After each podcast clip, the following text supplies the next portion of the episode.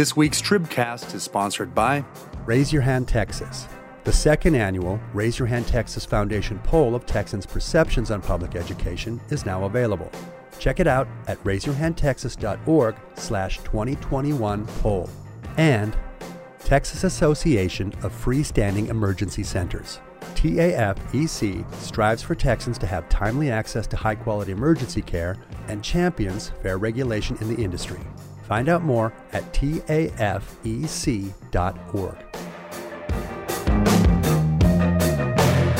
Do I have to talk you into it? Do we have to make sense of it? Well, I've known you such a long, long time. Hello and welcome to the Texas Tribune Tribcast for April 14th, 2021. My name is Matthew Watkins, managing editor of news and politics for the Tribune. And this week I am joined by criminal justice reporter Jolie McCullough, who has muted Shoot, I herself. was muted. There she is. Hello. Great start, guys. uh, energy and economy uh, reporter Mitchell Ferman Hey there. and politics reporter Cassi Pollock. Hello. Thanks, y'all, for joining us. So, we are in the middle of April of a nice kind of temperate spring, you know, highs in the low 80s, lows, nice cool evenings. So, of course, we are entering another power emergency. Yesterday, ERCOT, our the Texas Power Grid operator, uh, surprised some of us, at least those of us who weren't watching this closely, to say that we were, you know, right on the edge of emergency conditions and urging Texans to conserve power. This, you know, never an exciting thing to hear from your power grid operator, but particularly coming off of February, where we, you know, millions of Texans went hours and days without power due to a, you know, major failure of our energy infrastructure. Uh, you know, definitely creating some worries as this was not extreme weather. Mitchell, what happened here? Yeah, it, it's a good question. Um, basically, ERCOT asks asked uh, Texans to conserve power uh, because the the main power grid in Texas struggled to keep up with the demand for electricity on Tuesday. Um, no, there were not reports uh, of of outages or widespread outages that we've seen, but um, yeah, like you said, it was mild, temperate weather across much of the state yesterday and the day before. Uh, what ERCOT told reporters yesterday evening was that Tuesday evening was that uh, there were a lot of of power plants down for root for maintenance. And this is the time of year when when power plants are typically down for maintenance because of the mild kind of temperate weather you know when and and the expectation is that texans will not be using the kind of volumes of electricity like they would when it's really hot or really cold. And and so there's you know they they can take some time to go down to do any maintenance in order to prepare for the summer when when demand is expected to to skyrocket for you know when when people are cranking their air, conditioning. And it, it was also it was a lot of generation that was offline. Um, you know approximately 32,000 megawatts. Um, the a vice president from ERCOT said that it's normal around April every year there's normally about 20 to 30,000 megawatts down for repairs. Uh, but there were you know there was more than that. And uh, a former uh, watchdog for ERCOT Beth Garza told me that that number kind of borders the edge of reasonable. So you know there are still questions. ERCOT did not get too much into the specifics of who you know what power generations were down who was down and and and why um, you know there are experts are saying that um, some of these these maintenance repairs could stem from could be stemmed from the storm in February. Sure. Okay, so yeah, I'm looking at your the numbers in your story right now, and it it said that demand for energy on the grid was near 49,000 megawatts at 5 p.m. yesterday, and the available supply was 50,000. And it's one of those situations, right, where if demand surpasses supply, then you can kind of trip the grid and create serious problems, right? Um, and and so you know they were urging conservation in order to convince people you know to to lower the demand in order to avoid that situation. But demand in February, when we had this winter storm, was 72,000 megawatts. So we're talking about, uh, you know, my quick math here 23,000 megawatts less in demand here. Um, so so i guess like my, my my question is do we have any kind of a sense as to whether this is you know oops we we made a bad forecast you know oops it was a little bit hotter than we need to do but they've, they've got this under control? Or is there any sense that we might be experiencing this you know through the next few months as the temperature gets warmer? And you know is this is this a small hiccup after a major problem or is this a sign of of looming difficulties as we, we reach the summer months uh, yes, uh, I think a little bit of both. Um, they, it's unclear, right? The some of those unknowns about the maintenance, right, and why certain power generation sources are offline uh, raises questions, right? Uh, are these are some of these outages, or more than some of these outage, you know, maintenance outages due to due to the storm? And if so, does that mean that these maintenance repairs for those damages from the storm will extend into the summer right? And and we don't know that. Um, ERCOT did not get into that. They were asked about a, a, variety of things some of some of which they got into detail with and some they didn't. And uh, you know it, it's the summer demand is expected to be more than you know peak demand in the summer will be, will likely be greater than the the peak demand in February during the winter storm. As as you mentioned that 72,000 number it could be several thousand megawatts more than that. And you know if there are are plants down for maintenance stemming from the storm you know how long are they going to be out? And if so will when the when when peak demand hits later in the summer will there be enough generation to to keep up with that? And that's what experts have told have told me that they're you know that unknown is concerning. Right right. So we heard a you know as soon as this happened we started getting statements in our inboxes from political groups uh, mainly members of the party that is not in power right now, Democrats, uh, saying, you know, here's a statement from the Texas Democratic Party. Texans are thinking you've got to be kidding. Just two months after the failure of Texas's Abbott run energy system led to the death of nearly 200 Texans, ERCOT is warning that Texas may yet again be dealing with a government failure on a catastrophic scale. Uh, dot dot dot. We cannot afford to give Abbott another term in office. Uh, a lot of kind of turning to to the leaders of this state saying how can this be happening again so quickly? We are of course in a legislative session where where this is has been identified as a as a, priority by abbott and, and other state leaders.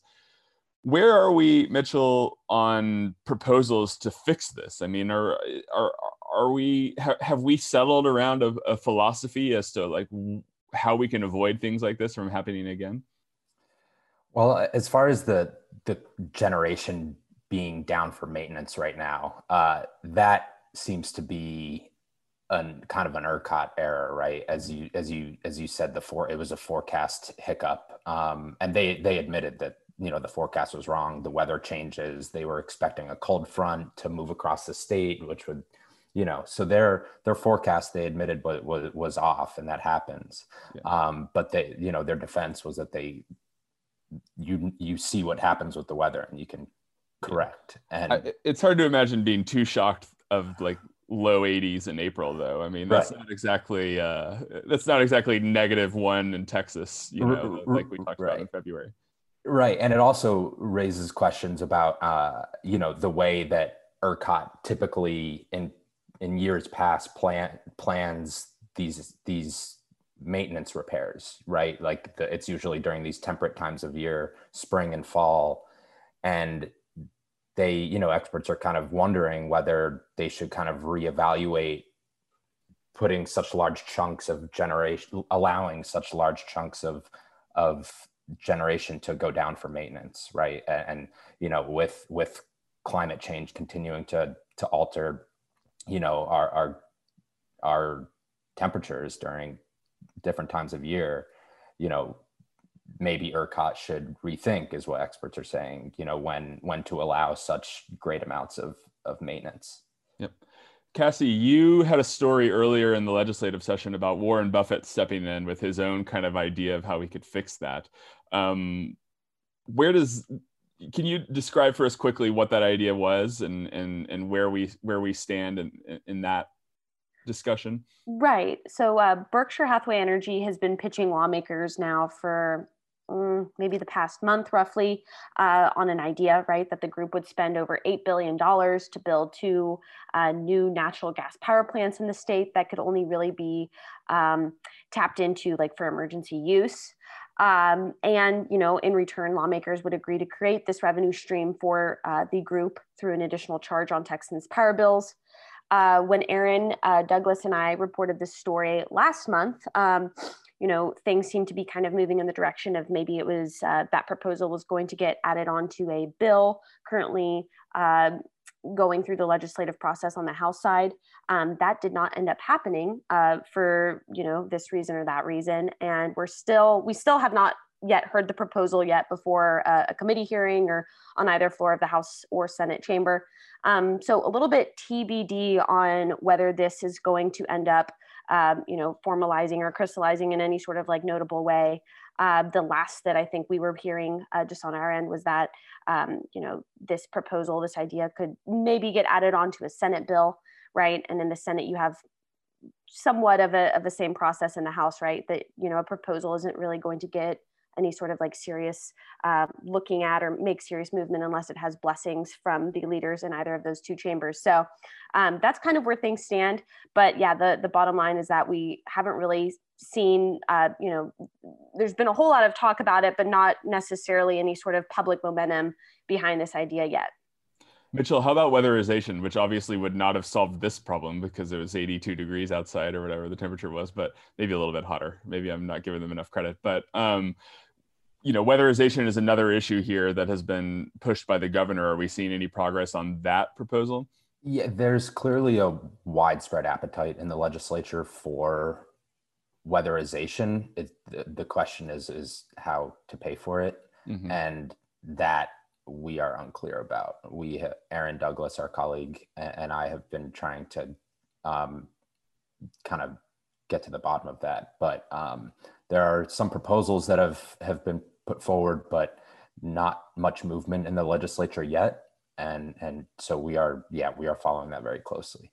And of course, as you and Erin have reported, it that's an expensive proposition. It's it's it costs a lot of money to weatherize this infrastructure. Right, because it's it, experts say it's much it's much more efficient to build infrastructure with weatherization baked in rather than retrofitting infrastructure for weatherization.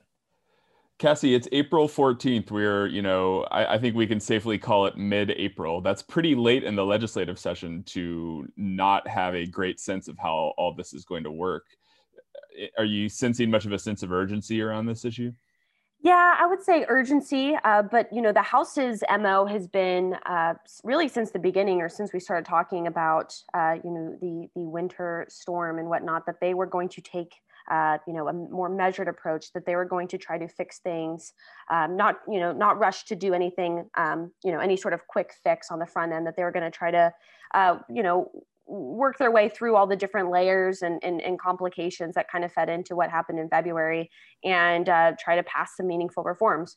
Um, you know, the Senate, on the other hand, uh, at least for for a brief period of time push that repricing bill that I'm, I'm sure we talked about at some point um, on one of these tribcasts uh, and you know there was just uh, that was kind of seen or at least interpreted by folks in the house as you know this isn't really going to fix the actual uh, problem that we're trying to address here. So. Matthew even even if uh, some you know the ledge moves more on weatherization uh, some of the talk has been that they would they would kind of direct the agencies like such as the railroad commission which regulates the oil and gas industry to to kind of oversee weatherization or potentially another regulatory agency but you know there there are questions there right the railroad commission and and really all of all of the energy regulatory bodies in texas are uh, pretty light-handed, right? They Mhm. they are they are not exactly the strongest enforcers, and uh, so it, questions definitely remain on if they are given the authority to require or enforce weatherization, how they would do that. Right. And you and Erin had a story not too long ago about kind of the Railroad Commission's reaction to the storm. And they spent a lot of time, even while the storm was happening and in the aftermath, kind of casting the blame on other industries, the renewable energy industry, and and like really kind of looking out for the oil and gas industry to to make sure that they didn't get hit too hard, you know, with the at least in the the blame game of all this. Yeah, yeah, exactly. All right. Well, we will see how this develops over the next few weeks. Uh, but let's take a break right now and listen to, and hear from our sponsors. Sam Houston State University. At Sam Houston State University, student doctors have started their journey to improve healthcare access to rural and underserved Texas communities. Find out more at shsu.edu. And Fairmont Austin. Experience downtown luxury at Fairmont Austin with executive rates and long term stay offers for government employees. For more information, visit fairmontaustin.com. Okay. So even before the winter storm, we knew of another big hot button issue that would be before the legislature this session, and that was policing in, in Texas and police funding in Texas. Of course, this is the first legislative session after the death of George Floyd. Um, there, it is the first legislative session after the defund the police movement really gained steam and the kind of counter movement among Republican politicians to fight this idea. We have seen some movement in this realm uh, lately. Yesterday, the Senate passed Senate Bill 23, which would require cities or counties to hold an election before reducing police funding. Jolie, tell us a little bit about that vote and what, what we might expect if that bill were to become law. Yeah, um, so Senate Bill 23 is probably, I would say, the most prominent uh, legislation right now in, in the Capitol to kind of this defund the defunders movement um, that is coming out in on Republican leadership. So essentially, Senate Bill 23 would require cities or counties, like you said, to hold an election before they can cut police budgets um, share. So essentially, you know, if there's a recession or something and uh, the entire city's budget goes down 5%, you could cut the police budgets 5%, but you couldn't cut it 5% and a dollar. Um, and you have to kind of keep it at that same share, or, you know, you could increase it 10%, that's also fine. Um, but anything else would require an election and voters would have to say, yes, we agree with you. We want to cut this before you could do that. Um, you know, special election potentially she did uh, joan huffman who's the author of this bill did add an amendment that you could you know most cities adopt their budgets in september you could kind of adopt a budget um, saying if this passes in the november election we will do this um, to kind of because there was a lot of pushback on the cost of you know holding a special election for something like this as well as the turnout right? Um, but it was interesting on the floor because a lot of Democrats really were pushing back on it, but then it passed on a 22 to 28 to 2 vote um, with only two Democrats voting against and one abstaining. Um, and Whit, John Whitmire, the senator, a Democrat from Houston, actually was saying uh, essentially that they kind of painted them into this, they, they backed them into this corner. They they he was saying if you vote no on this, they're going to come after you as anti-police. Um, even though he called the bill just like a political ploy and said it was essentially just trying to micromanage uh, cities and local governments. Whereas, you know, if Washington, D.C. did something like telling Texas how much money it could give to a certain uh, certain agency, there would be, you know, chaos in the in the capital. um, but it still passed very broadly. Um, so it'll it'll be interesting. I was kind I was expecting a little bit more of a partisan split um, based on the issue of you know local control as well as uh, police reforms versus police funding, but um, it'll so I, so I'm not sure how it'll go in the House. I know obviously it's more the House is more moderate.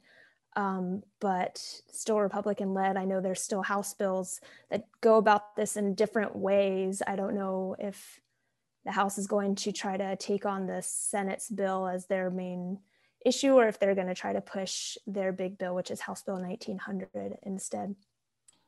Yeah, no question that the Republican leadership in Texas, the lieutenant governor, the governor, have been supportive of this idea. They see this as a political winner here. Cassi, have you heard? Have we heard much from the speaker on this at all? Um, haven't heard anything too uh, new recently on it. Um, just to Jolie's point about 1900 or 1950, uh, particularly. I mean, you know, the the co the, the the members authoring that legislation, I think, are pretty universally considered to be, you know, part of House leadership, right?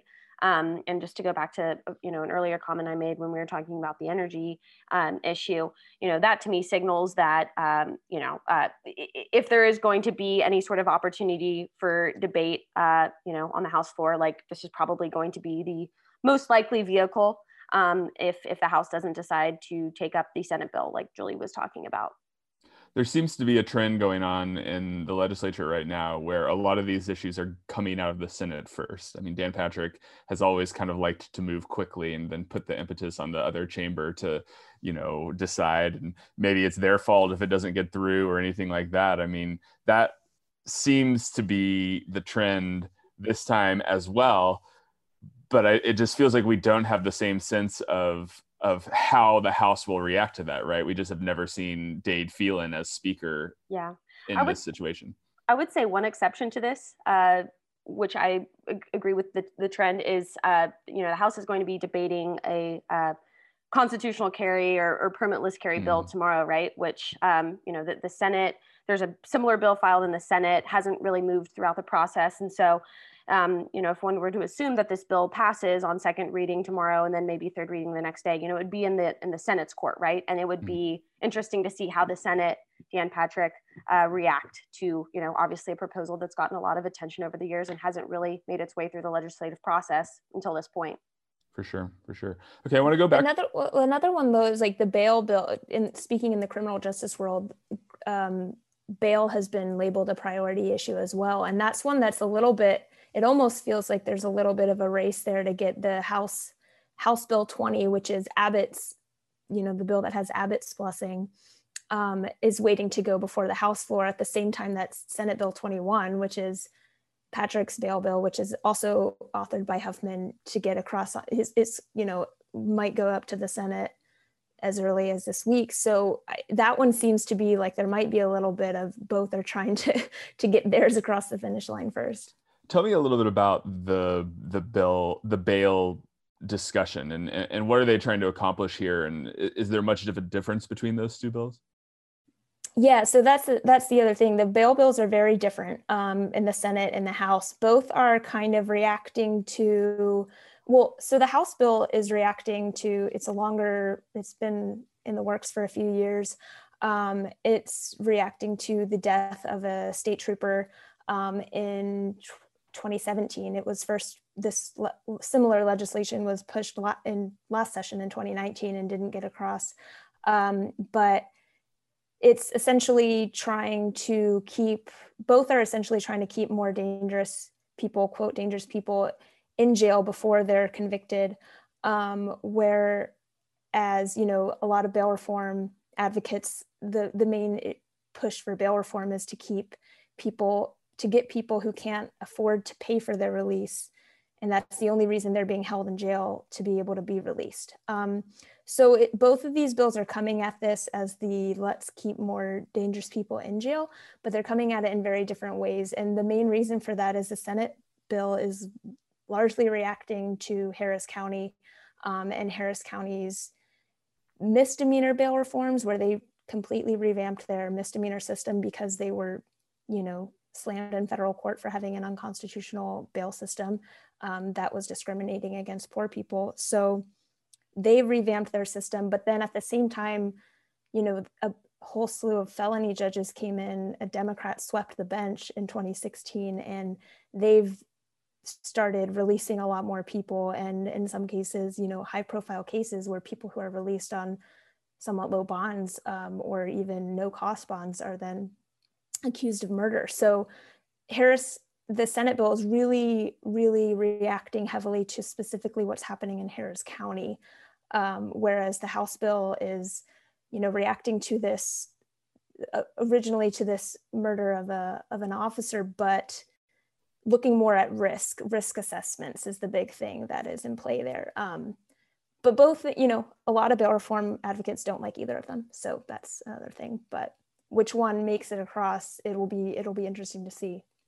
Yeah, I think as we talk about all these different proposals from the House and the Senate, it's a, it's a good thing to keep in mind that these are not necessarily going to be negotiated and figured out in a vacuum, right? The way that the legislature is set up, where you, you know, a lot of the major bills, you know, they only meet for six months, and a lot of the action, a lot of the actual passage of bills happens at the the very tail end of that session you know there's there's negotiating there's horse trading going on with a whole array of things. And and you know those discussions between the leadership of the two chambers might touch on bail reform you know winter storm policing you know all the different kinds of things that people are interested in. They, they it's very hard to anticipate especially from our vantage point what will end up being a bargaining chip and what will not be Julie, there's one other criminal justice thing I wanted to ask you about, though, which is we mentioned again that this is the first legislative session after the death of George Floyd, that trial going on right now. We have a George Floyd Act in the legislature, and we had Governor Abbott, who, you know, amid the protests of related to George Floyd's death, you know, said some there were some things that he wanted to address what's happening with with the proposals that are out there right now in terms of you know policing reform? Yeah so the george floyd act the main one which is house bill 88 hasn't moved out of committee. Um, there was a there's a lot that one is kind of this omnibus. It has a bunch of provisions in it um, you know banning chokeholds requiring officers to intervene if another if their partner is you know using excessive force. There's um, limiting arrests for non-jailable offenses. There, there's a lot of things in there, but then they, uh, Mrs. Tom, uh, Ms. T, um, Representative Thompson also kind of, they filed a lot of these as individual provisions as well. Like each, each provision has its own bill number as well.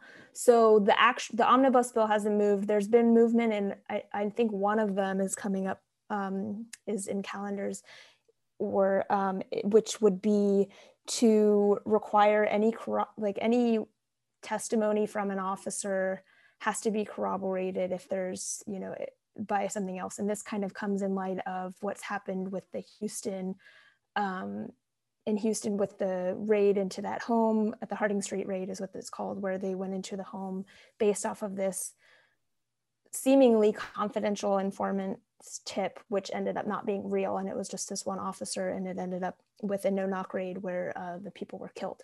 Um, so that's reacting to that. Um, I mean, not exclusively, but that's kind of what I think is pushing a lot of that is because we just have seen this Houston issue. That is the main provision that I've seen getting the most movement, though.